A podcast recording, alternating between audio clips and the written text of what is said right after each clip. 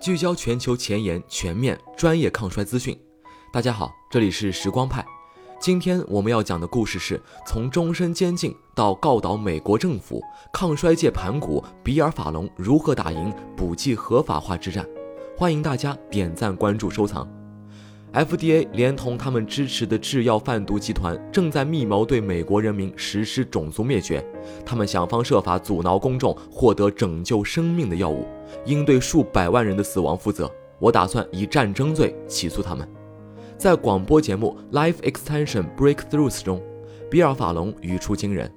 现年68岁的比尔·法隆于上世纪90年代创立了全球首批抗衰补剂公司 Life Extension Foundation。与如今抗衰补剂行业的欣欣向荣不同，彼时在美国售卖未经批准的药物并宣传未经证实的功效，妥妥属于非法勾当，被美国食品药品监督管理局视为头号敌人也不足为奇。因非法开处方药、破坏证据等27项罪名，比尔·法隆被多次逮捕并提起刑事指控，面临终身监禁风险。在所有律师都劝他认罪保命之时，他却坚信追求长寿无罪，贩卖补剂有罪，依然对 FDA 发动反击，最终以一己之力扭转乾坤。不仅在3年间将公司壮大6倍，还曝光了 FDA 的腐败、恐吓、作伪证等丑恶行径，最终打破了 FDA 对抗衰补剂行业的控制，推动了补剂合法化进程。1. 头号标靶遭 FDA 拘留与起诉。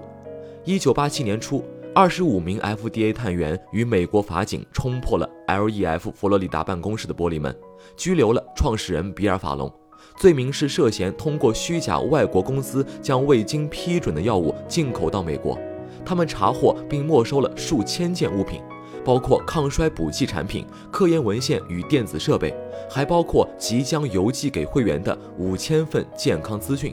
电话被粗暴地从墙上扯下来，电脑也被搬空。公司创始人比尔·法隆可能会被判入狱20年。律师表示，他唯一的出路就是立即停止推广未经批准的延寿疗法，承认犯有危害国家罪并自愿破产。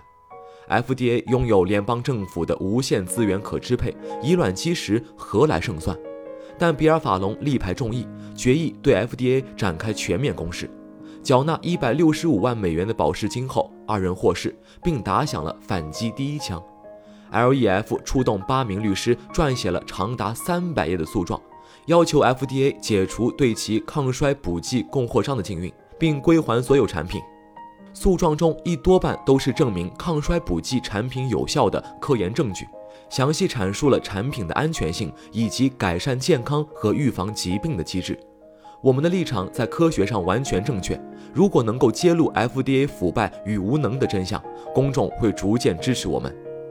2. 知己知彼方可反击。抗衰补剂行业为何遭 FDA 猎杀呢？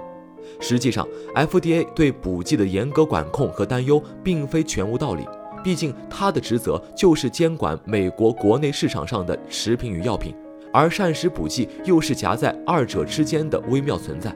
双方最大的冲突在于，第一，售卖未经批准的药物。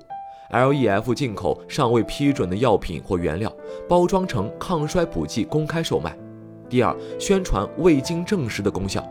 LEF 所宣传的抗氧化剂可以降低某些癌症的风险，Omega-3 脂肪酸可以降低心血管疾病风险等等功效，那时并未得到 FDA 官方认证，时至今日仍有争议。说 LEF 的确造成了食品药品安全隐患也好，说它公然藐视 FDA 规则，挑战了其权威也罢，总之双方长达11年的交火愈演愈烈。 FDA 坚称一种物质要想获批，必须通过重大科学认定，所有资质的专家达成共识，证明某成分得到了公开科学证据的全部支持。 LEF 却称这个认定并没有客观标准，全由 FDA 决定，无客观公正可言。它如同一堵石墙，把所有不利于 FDA 一家独大垄断行为的产品全部拒之门外。由 FDA 做靠山的制药公司可以肆意宣称他们的产品对疾病有预防和治疗效果，但补剂制造商却永远不行。只有推倒这堵墙，公众才能自由获取有关维生素和其他补剂的信息，公众完全有能力自行判断是否服用。在所有推倒这堵墙的措施中，最著名的要数 FDA 大屠杀博物馆。3. 大屠杀博物馆。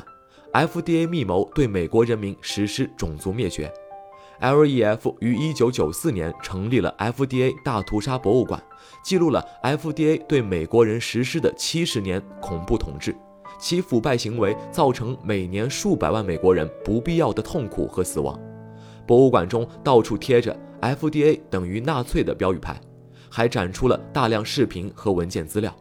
比如 FDA 出售了多种表面治病实则加速死亡的药物，如降低胆固醇的药物会造成严重肝损伤和死亡，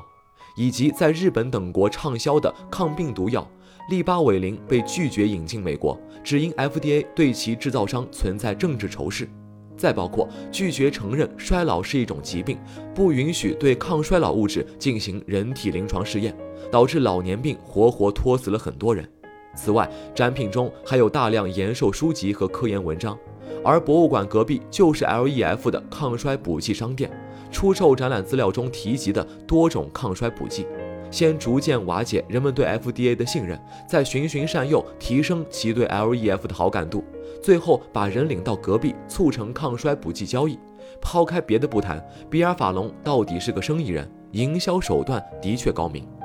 4. 政治、法律、舆论三管齐下，全面出击。但比尔·法隆深知只靠科研证据远远不够，想要打赢这场看似必输的翻身仗，一靠法律，二靠政治，三靠舆论。在舆论方面， LEF 自1988年起便在广播、电视、报纸等媒体上铺天盖地进行宣传，控诉 FDA 的屠杀罪行。在政治方面， LEF 发动了一场激进运动，聘请了包括健康自由倡导者 Clinton Ray Miller 在内的数名全职游说家，举国游说反对 FDA， 攻击其声誉，并要求 LEF 成员与支持者向所在地的国会代表施压抗议 FDA。在法律方面，比尔·法隆也准备先手和后招并不走，下赢这盘大棋。首先要设法撤销 FDA 对 LEF 的起诉，并驳回其一切上诉。与此同时，要广泛搜集 FDA 自身的罪证，并将其反诉。1992年 LEF 率先证明了 FDA 对 LEF 搜查令系靠做伪证获得，并且没收了大量不在搜查令上的物品，之后又称 FDA 存在严重双标，对从事比 LEF 更违反食品药品法的组织视而不见，并揭露多名 FDA 官员违反宪法第一修正案，封锁自由言论，并以人身威胁恐吓 LEF 员工及媒体合作方等行径。法律、政治、舆论三管齐下的反击果然奏效了， LEF 很快看到了胜利的曙光。5. 抗衰补剂行业中和法， LEF 大获全胜。第一次胜利是在1991年，当时 FDA 试图推行一项法案来监管和规范抗衰补剂的上市，最终被国会驳回，这与 LEF 的奔走游说有着千丝万缕的联系。第二次胜利也接踵而至， LEF 在1992年赢得了将 FDA 非法扣押的物品归还的诉讼，虽然距离扣押时隔5年，抗衰补剂都已过期无法售卖，但这次胜诉对 LEF 具有重大意义，对 FDA 的士气也是不小的打击。尝到甜头后， LEF 于同年宣布公开销售褪黑激素，称补剂行业深信 FDA 永远不会批准褪黑素销售，所以由我们来打响第一枪。此时公众与法官心中的天平早已倾向 LEF 一侧。终于在1994年，抗衰补剂行业迎来了最大的胜利，联邦出台了膳食补剂健康和教育法案。根据 DSHEA， 根据该法案，销售抗衰补剂不需要获得 FDA 的批准，企业甚至可以在不通知 FDA 将抗衰补剂推向市场。自 DSHEA 颁布以来，膳食补剂市场显著增长，3年里产品的数量增加了近20倍。此后 LEF 渐渐赢得了每一场法律战，直到1996年2月，法官驳回了 FDA 对比尔·索隆和索尔肯特的全部56项指控，这是 FDA 成立88年历史上第一次被迫放弃对政治对手的刑事起诉。比尔·法隆表示，在长达11年的反抗后，我们赢得了对抗 FDA 暴政的前所未有的胜利。这不仅是抗衰补剂行业合法化的胜利，也是每个珍惜医疗保健自由的人的胜利。过得好一些，老得慢一些。关注时光派，了解更多长寿科技译文趣事。我们下期再会。